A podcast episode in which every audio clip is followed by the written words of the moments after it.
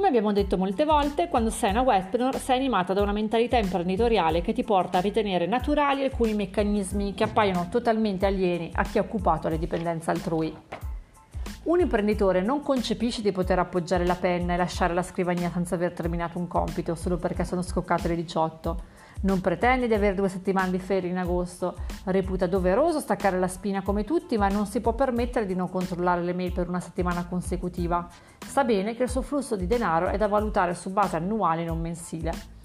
Allo stesso modo, quando una webpreneur decide di diventare mamma, deve farlo consapevole del fatto che non potrà restare a casa per dei mesi, pensando solo al suo cucciolo. O meglio, lo può fare, predisponendo però una serie di sostituzioni che si occupino di gestire clienti e fornitori parallelamente alle attività di marketing. Per quella che è la mia esperienza personale, quando sono diventata mamma non avrei potuto delegare nulla a nessuno, ma ammetto anche di non essermi informata a dovere su questo aspetto. Sempre per quello che è stata la mia esperienza, mi permetto di darti alcuni consigli, in base a cose che ho gestito bene ed altre che invece ho proprio sbagliato. In primis, la gravidanza. Quando ho scoperto di aspettare le mie gemelline, avevo davanti una stagione molto intensa e anche quella successiva si stava avviando sugli stessi ritmi. Un po' il non voler abbandonare gli sposi, un po' il timore di perdere quello che avevo costruito fino a quel momento, mi ha portato a non fermarmi mai, ma proprio mai. Per fortuna sono stata quasi sempre bene durante quei nove mesi, ma mi pento molto di non essermi goduta per nulla quell'esperienza, che nella mia vita non si ripeterà più. A volte in piscina vedo gruppi di mamme in attesa che fanno lezione con le loro belle pance e io mi rendo conto che in nove mesi non mi sono mai concessa nemmeno un massaggio perché dovevo lavorare, lavorare, lavorare.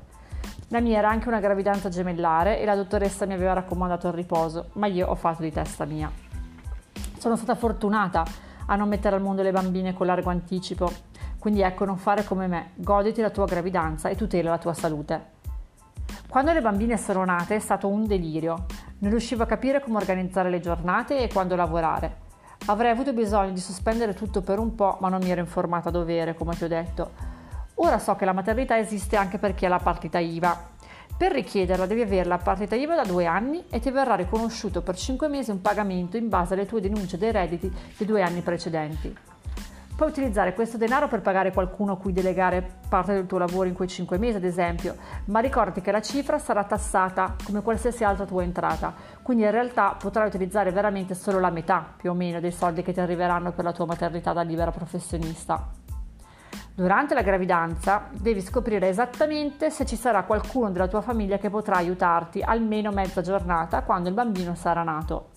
Devi essere molto esplicita su questo punto perché se non potrai contare sull'aiuto di nessuno dovrai iniziare il prima possibile la ricerca di un asilo nido.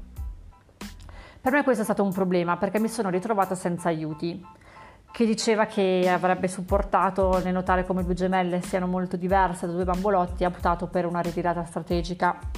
In quel momento ho iniziato a cercare un nido, ma ho scoperto che l'iscrizione è qualcosa da fare con un discreto anticipo e nell'asilo che interessava a me non c'erano due posti disponibili per l'anno scolastico successivo.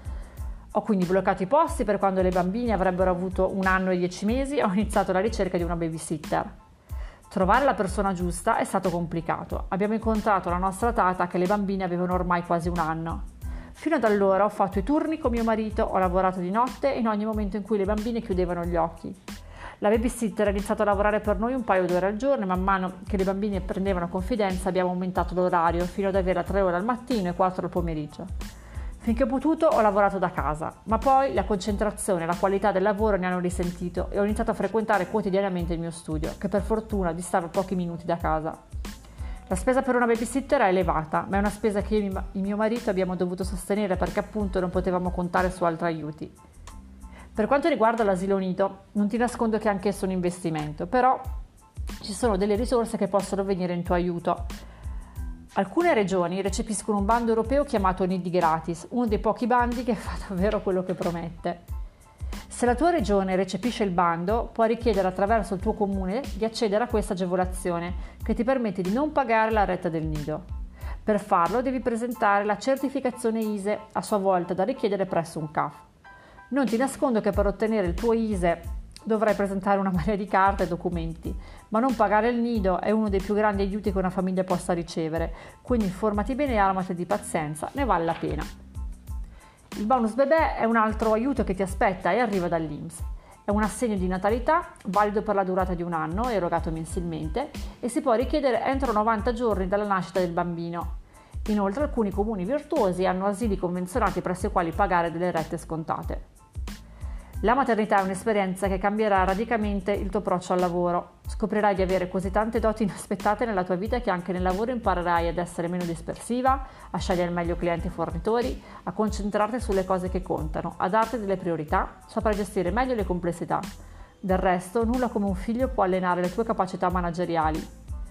Tutto questo è spiegato anche in un libro molto interessante. Si chiama La maternità è un master un testo che mette in luce come la maternità sia l'occasione di crescita per la persona, il professionista e le aziende. Ti consiglio di leggerlo. Ma ti consiglio anche di ascoltare l'audio coaching dell'Academy, tre azioni da mettere subito in pratica per partire con il piede giusto e diventare una vera webpreneur. Lo ricevi in regalo semplicemente iscrivendoti alla newsletter.